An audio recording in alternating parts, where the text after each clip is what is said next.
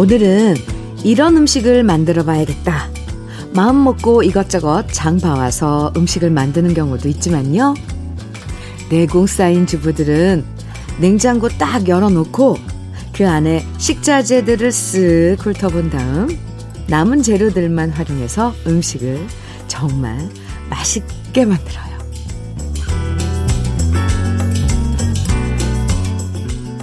있는 재료를 잘 조합해서 맛있는 음식을 만드는 주부의 내공처럼요. 인생의 내공도 새로운 행복, 특별한 즐거움을 찾아 헤매는 게 아니라 우리가 갖고 있는 평범한 행복들을 조화롭고 맛깔나게 잘 섞어 나가는 데 있는 것 같아요. 달콤한 웃음, 새콤한 기쁨, 고소한 행복을 버무려서 행복한 하루 만들 준비 되셨나요? 토요일 주현미의 러브레터예요. 12월 4일 토요일 주현미의 러브레터 첫 노래는요. 안치환의 사람이 꽃보다 아름다워 였습니다. 1402님 시청해 주셨죠? 잘 들으셨어요? 우리 같이 들었습니다. 이 집밥이 맛있는 이유는 메뉴가 특별해서가 아니죠. 그냥 냉장고 속에 있는 반찬과 재료들을 주부들의 내공으로 맛깔나게 요리하기 때문이잖아요.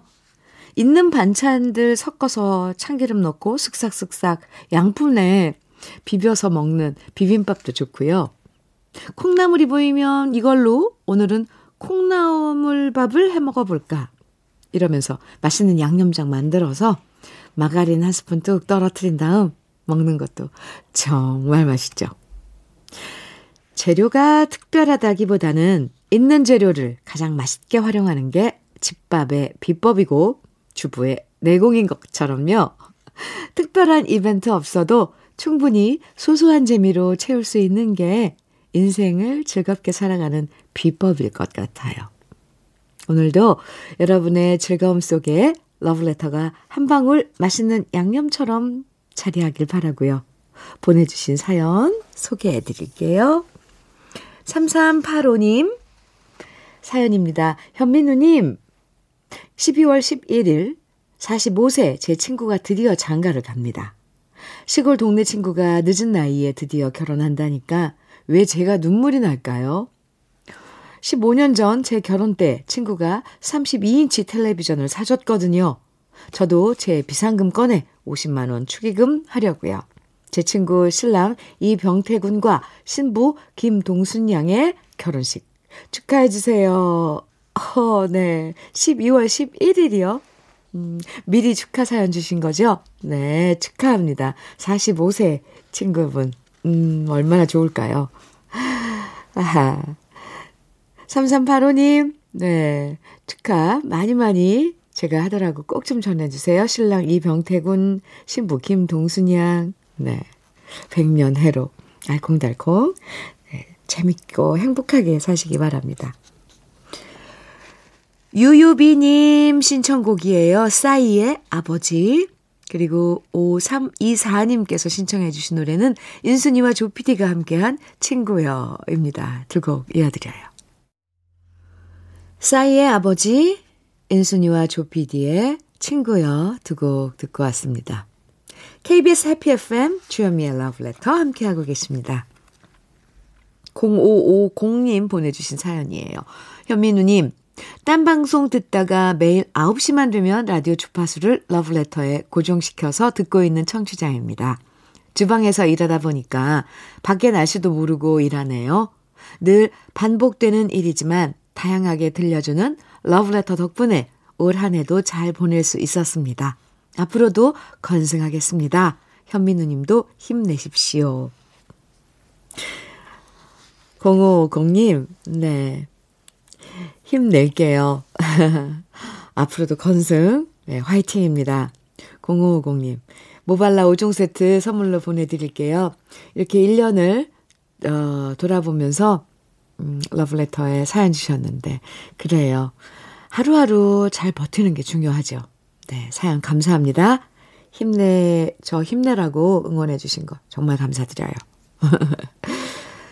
3345님, 사연입니다. 현미님 안녕하세요. 완도 군청에서 장흥 노력도까지 운행하는 버스 기사입니다. 완도 군청에서 장흥 노력도까지. 오, 네. 옆 방송 듣다가 이사했습니다. 부드럽고 다정다감한 현미님에게 중독되었습니다. 회갑, 진갑이 지나가면서 겨울이 더욱 쓸쓸한 것 같습니다. 그래도 추억의 음악들로 쓸쓸함을 달랠 수 있어 참 다행입니다.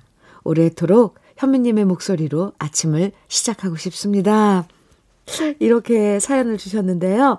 와, 3345님, 음, 회갑, 진갑이 지나가면서 겨울이 더욱 쓸쓸한 것 같다고요. 그렇죠. 아, 음악들이 어, 그 쓸쓸함을 많이 채워줄 수 있을 거라고 저는 생각합니다. 함께 그때 그 지난날에 음, 그 시간들과 함께 했던 그 노래들을 들으면 왜 갑자기 이 우리 마음은 훅 타임머신을 타고 그때로 돌아가잖아요. 그런 순간들이 많으면 네, 지금 이 순간이 쓸쓸하지 않은 게 되겠죠. 3345님, 아, 힘내시고요. 항상 러블레터와 함께 해주세요. 감사합니다. 커피 보내드리겠습니다. 그리고 버스 운전, 안전 운전 부탁드리고요. 3389님, 음, 신청곡이에요. 박진석의 천년을 빌려준다면. 6757님 신청곡입니다. 진성의 보릿고개 두 곡 이어드립니다.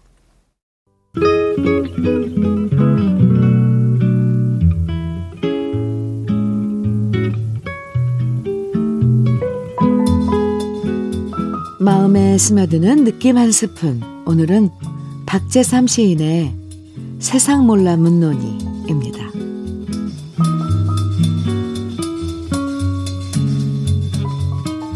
아무리 눈으로 새겨보아도 별은 내게는 뭐가 나지 않네. 그저 휘황할 뿐이네. 사랑이여, 그대 또한 아무리 마음으로 그려보아도 종잡을 수 없네. 그저 뿌듯할 뿐이네. 이슬 같은 목숨인 바에야 별을 이슬같이 볼까나. 풀잎 같은 목숨일 바에야 사랑을 풀잎같이 볼까나. 진실로, 진실로 세상을 몰라 묻노니 별을 무슨 모양이라 하겠는가. 또한 사랑을 무슨 형체라 하겠는가.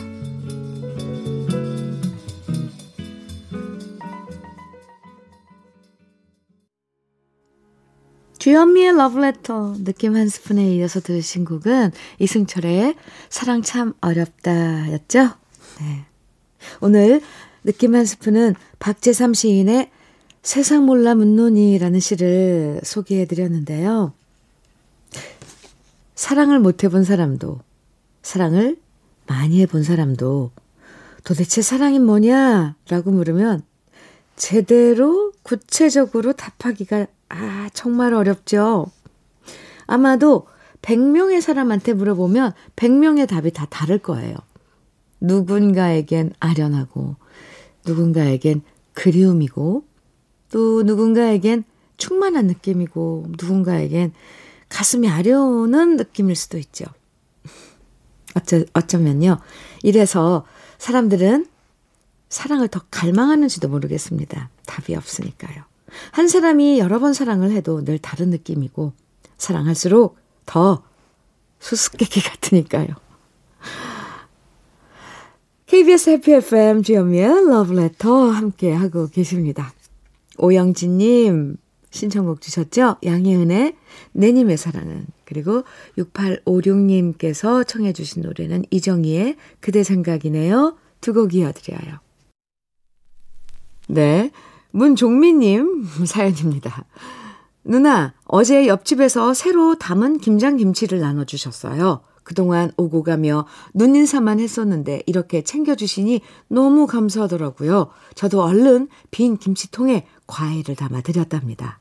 왠지 뿌듯한 하루였습니다. 이런 문자 주셨는데, 오, 종민 씨, 이렇게 받고 또 주고 이런 걸 아시네요. 음, 참 잘하셨어요. 김장김치는 맛있던가요? 아, 예. 5597님, 창덕의 사슴여인 청해 주셨고요. 0553님께서는 진시몬의 낯설은 아쉬움 청해 주셨어요. 같이 들어요. 주현미의 러브레터 1부 마칠 시간이에요. 끝곡으로요. 1부 끝곡으로 동그라미에 그대여 들으면서 1부 끝나고요. 잠시 후 2부에서 만나요.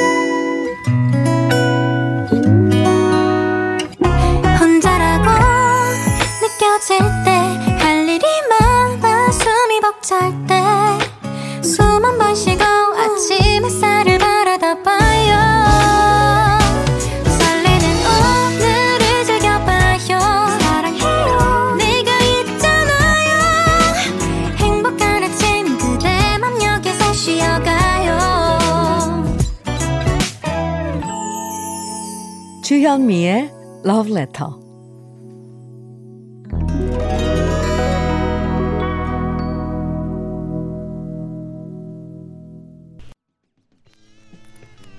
주현미의 러브레터 2부 첫 곡은요. 가람과 매의 다듬이 소리 들었습니다. 토요일 2부에선요. 우리 지난 시절 그래온 추억과 노래들 만나보는 시간 꺼내들어요 함께 하는데요. 그 전에 잠깐 주현미의 러브레터에서 드리는 선물 소개해 드릴게요. 주식회사 홍진경에서 더김치, 한일 스테인레스에서 five ply cookware 3종 세트, 한독 화장품에서 여성용 화장품 세트, 원용덕 의성 흑마늘 영농조합 법인에서 흑마늘 진액, 주식회사 한빛코리아에서 하여 게임 모발라 5종 세트, 배우 김남주의 one pick 테라픽에서 두피 세럼과 탈모 샴푸, 판촉물 전문 그룹 기프코, 기프코에서 KF94 마스크, 명란계의 명품 김태환 명란젓에서 고급 명란젓, 수제 인절미 전문 경기도가 떡에서 수제 인절미 세트, 닥터들의 선택 닥터스 웰스에서 안붓기 크림을 드립니다. 그럼 다 같이 광고 들어요.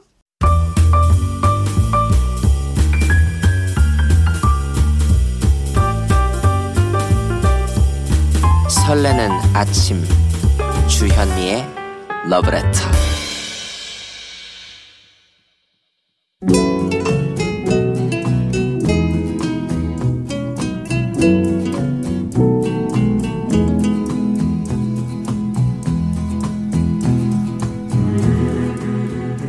그리운 추억과 노래를 다시 꺼내서 만나봅니다. 토요일에 함께하는 꺼내들어요. 사연 소개된 분들에게 모두 모발라 5종 세트와 김치 상품권 선물로 드리고요. 첫 번째 사연의 주인공은 한순자 씨입니다.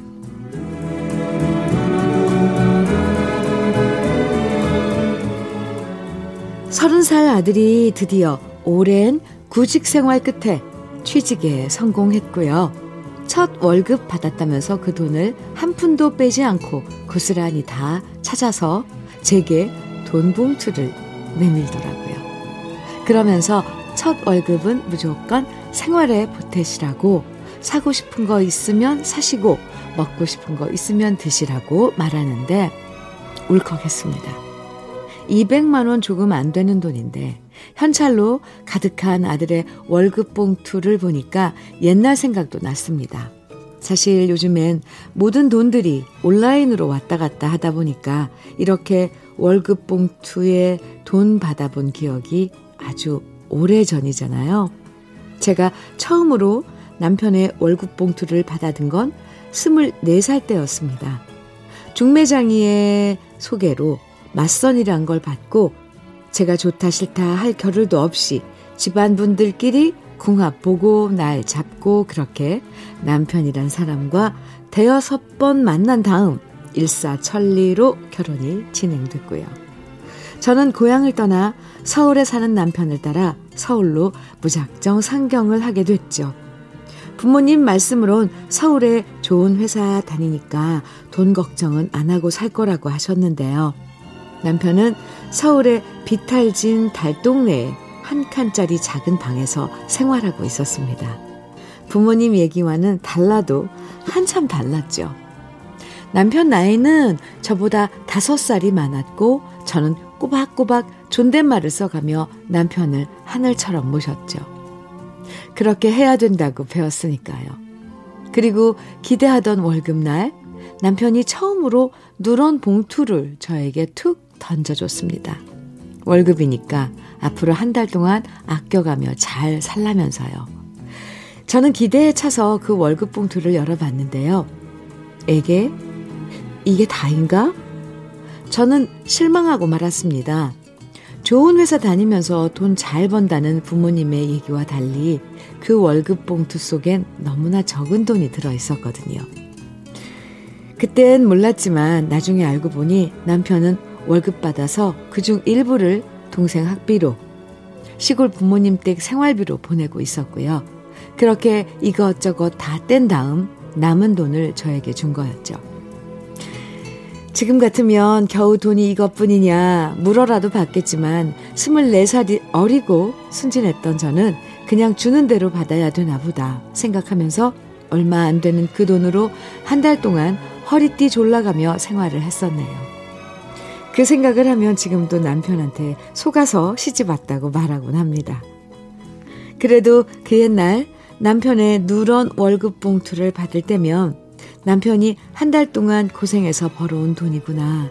고마움 느끼며 알뜰살뜰 그 돈을 허튼 데 안 쓰고 모았고요. 덕분에 우린 2년 만에 좀 더 큰 월세방으로 이사하고 아기 낳고 나서는 방 두 개짜리로 이사할 수 있었고 10년 만에 집도 살 수 있었네요.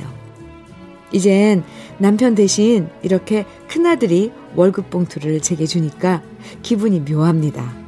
그 오랜 세월 잘 살아왔구나 싶기도 하고요. 아들이 힘들게 번 돈이니까 한 푼도 못 쓸 것 같습니다.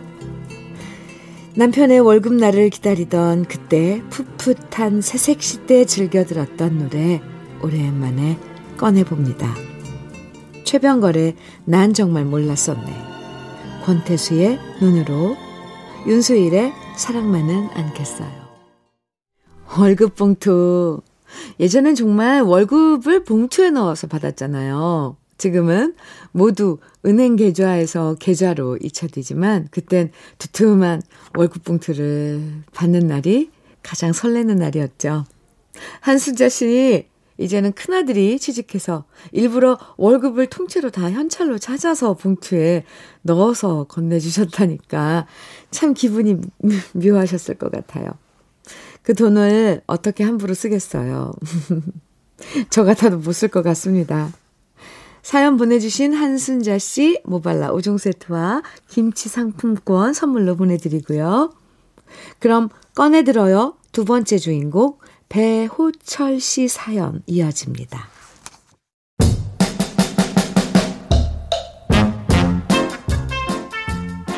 다음 주 아버지께서 팔순을 맞이하십니다. 아버지와 어머니 모두 대구에 사시는데 저를 비롯한 자식들이 모두 서울에 있는지라 두 분의 팔순에 식구들 다 같이 모여서 생신상을 차려드리기 위해서 두 분이 미리 서울로 올라오셨고요. 누나들 집에 계실까 하시더니 그래도 명색이 아들인 저희 집에서 지내겠다고 하셨는데요.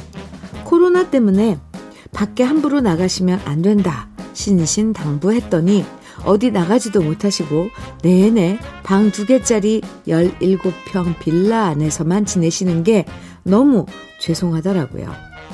그래서 지난 주말엔 아버지 어머니를 모시고 서울 시내 드라이브를 나섰습니다. 제가 태어나기 전에 아버지와 어머니가 서울에서 사셨거든요. 그러다 아버지가 고향인 대구에 있는 직장으로 옮기게 되셨고, 그렇게 두 분 모두 서울 생활 청산하고 대구로 내려가셨는데요. 그래서일까요? 아버지는 서울에만 올라오시면 항상 서울의 옛날 얘기를 저에게 해주십니다. 특히 땅에 대한 얘기는 항상 빠지지 않는 레파토리랍니다. 아, 저 땅에 저렇게 빌딩이 높이 올라갔네. 옛날에 저 땅이 모두 모래밭이었거든. 완전 농사도 못 짓는 땅이었는데. 아, 저 땅을 그때 사뒀어야 하는 건데. 이 얘기는 성수동이랑 뚝섬 근처를 지날 때 아버지가 하신 말씀이고요. 여기도 완전 옛날엔 완전 뽕나무 밭이었는데 그땐 여기 땅이 얼마나 쌌는 줄 아냐? 그런데 이렇게 비싼 땅이 되다니 그때 여길 사뒀어야 되는 건데. 이뿐 아니라 다른 동네도 다 마찬가지입니다. 예전에, 예전엔 여기가 모두 배밭이었다. 그때 친구 녀석이 사자고 했는데 안 샀던 게 천추의 한이다. 그때 샀더라면 우리도 떵떵거리고 살았을 텐데. 이렇게 서울을 돌아보시면서 계속 땅 얘기만 하십니다. 그리고 그때 서울 집을 안 팔고 그냥 전세를 주고 대구로 갔더라면 그 집이 얼마나 비싸졌을까를 상상하시곤 마치 큰 돈을 잃은 것처럼 한숨을 푹푹 쉬시는데요. 그런 아버지를 보면 아직도 저런 생각을 하시다니 참 귀여우시기도 하고 한편으론 그때 우리 아버지가 강남이나 목동이나 잠실에 땅을 사두셨더라면 제 팔자도 어떻게 바뀌었을지 궁금해지기도 합니다. 저는 서울의 멋진 풍경을 보여드리려고 드라이브 시켜드렸는데 풍경 대신 땅값 얘기만 하시면서 안타까워 하셨던 우리 아버지. 그래도 옛날 저 땅이 한 평에 얼마였다까지 생생하게 기억하시는 아버지를 보니까 아직도 기억력 하나는 끝내주시는구나 다행스럽게 느껴지고요. 앞으로도 그 기억력 잃지 마시고 늘 건강하게 이번 팔순을 넘어 구순 100살까지 건강하시기만을 바랍니다. 팔순 맞으신 우리 아버지가 좋아하시는 노래 신청합니다. 김훈의 나를 두고 하리랑 송창식의 왜 불러 윤한기의 장밋빛 스카프 wow 아버님 정말 기억력 좋으신 것 같아요. 오, 1970년대 서울 땅값까지 다 기억하신다고 하니까 호호 wow 어 정말 오랜만에 서울 오시면 옛날이랑 비교해서 너무 달라진 모습에 많이들 놀라시죠? 예전 서울 모습 기억하시는 분들은 다 그러실 것 같아요. 잠실이 뽕밭이었던 걸 기억하시는 배우철 씨의 아버님. 팔순 생신 축하드리고요. 앞으로도 늘 건강하시기 바랍니다. 그럼 꺼내들어요. 세 번째 주인공 정둘숙 씨 사연 만나볼게요.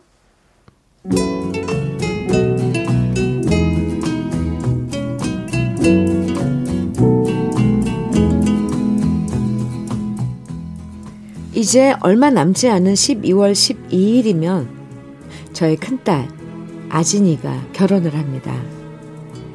7년 가까이 연애를 하면서 큰 싸움 한 번 하지도 않고 남자친구와 예쁜 사랑을 키워오더니 드디어 결혼을 하게 됐네요. 전 딸 셋만 낳아 키워서 그런지 처음으로 맞이하는 예비 사위가 얼마나 든든하고 의지가 되는지 몰라요. 둘 다 양쪽 집안의 장남 장녀라 생각도 깊고요. 양가 부모한테 하는 마음 씀씀이가 참 예쁜 애들이랍니다. 마지는 하늘이 점지해준다고들 하죠. 그 말은 우리 애들을 두고 하는 말 같습니다. 딸아이 결혼을 앞둔 요즘 부쩍 옛날 생각이 많이 납니다. 26년의 세월이 흐른 뒤 뒤돌아보니 모든 게 추억이고 아픔도 조금씩 희미해지는 것 같습니다. 결혼 후 첫째를 낳고 둘째 아이가 뱃속에 있을 때 갑작스럽게 남편이 교통사고를 당했고요. 그렇게 남편은 아픈 몸 때문에 결국 직장을 잃게 됐었죠. 실직 후 남편은 사업에 뛰어들었지만 결국 전 재산 다 잃어버렸고요. 월급이 100만 원이던 그 시절에 2억이라는 큰 빚을 떠안았어요. 눈앞이 캄캄했지만 누굴 원망할 겨를도 없었습니다. 그리고 그때 뱃속에 생긴 셋째. 가진 돈이 없기에 셋째는 낳을까 말까 망설였습니다. 그런데 이놈이 태어날 운명인지 두 달 반 만에 태동을 하는 바람에 저와 남편은 마음을 고쳐먹었고요. 그렇게 저는 세 딸아이의 엄마가 되었네요. 7전8기라는 말도 있지만 남편의 사업은 해당이 되지 않았습니다. 그 후로도 하는 일마다 안 되고 그 때문에 계속 돈을 줄여가면서 이사를 다녀야 했고 서울부터 지금 창원까지 전국으로 아홉 번의 이사 끝에 겨우 몇 년 전 따뜻한 보금자리를 마련하게 됐네요. 지금껏 수많은 시련들도 많았지만 지금도 생각하면 눈물 나는 일이 애들은 나이 7살, 5살, 3살이었던 한여름에 딸아이들 아이스크림 사줄 천 원이 없었던 기억입니다. 딴집 애들은 하루에도 두세 개씩, 두세 번씩 아이스크림을 사 먹으러 다니는데 애들 자금통을 뒤져도 10원짜리만 80여 개 나와서 결국 아이스크림 하나 못 사 먹였던 아픔은 지금도 가슴 한켠에 남아 눈물이 납니다. 그래도 우리 딸아이들 곱게 잘 자라줘서요. 큰딸아이가 어느새 26살, 이젠 부모님도 잘 챙기고, 동생들도 잘 챙기고, 시집도 가네요. 아이스크림 사줄 돈이 없었던 우리 집도 지금은 먹고 싶은 것, 갖고 싶은 것, 가고 싶은 곳도 여행 다닐 수 있게 몸도, 마음도 여유로워졌습니다. 지금은 추억이 돼버린 힘들었던 옛 시절 제 마음을 담아줬던 달래줬던 노래들 오랜만에 꺼내봅니다. 박정훈의 오늘 같은 밤이면 이은미의 기억 속으로 김규민의 옛 이야기 정들숙 씨 노래 잘 들으셨어요? 딴 건 몰라도 형편이 어려워서 아이들 먹고 싶은 거 못 사준 기억이 가장 가슴에 사무치죠. 그 아이스크림 사줄 돈이 없어서 얼마나 속상하셨을지 상상이 되네요. 그래도 딸 셋이 잘 컸고 그중에 큰 따님이 이번에 결혼하신다니까 정말 축하드립니다. 앞으로는 정말 여유로운 행복을 마음껏 누리면서 사시면 좋겠습니다. 정들숙 씨에게도 모발라 오중 세트와 김치 상품권 선물로 보내드릴게요. 주여미의 러브레터 꺼내드려요. 함께 했는데요. 여러분의 추억과 오랜만에 꺼내 듣고 싶은 그 시절의 노래들 주여미의 러브레터 홈페이지 꺼내들어요 게시판에 많이 남겨주세요. 주여미의 러브레터 이제 마칠 시간인데요. 오늘 끝곡으로 강진의 땡벌 들으면서 인사 나눌까요? 포근한 웃음이 가득한 하루 보내시고요. 내일 아침 9시에 다시 만나요. 지금까지 러브레터 주현미였습니다.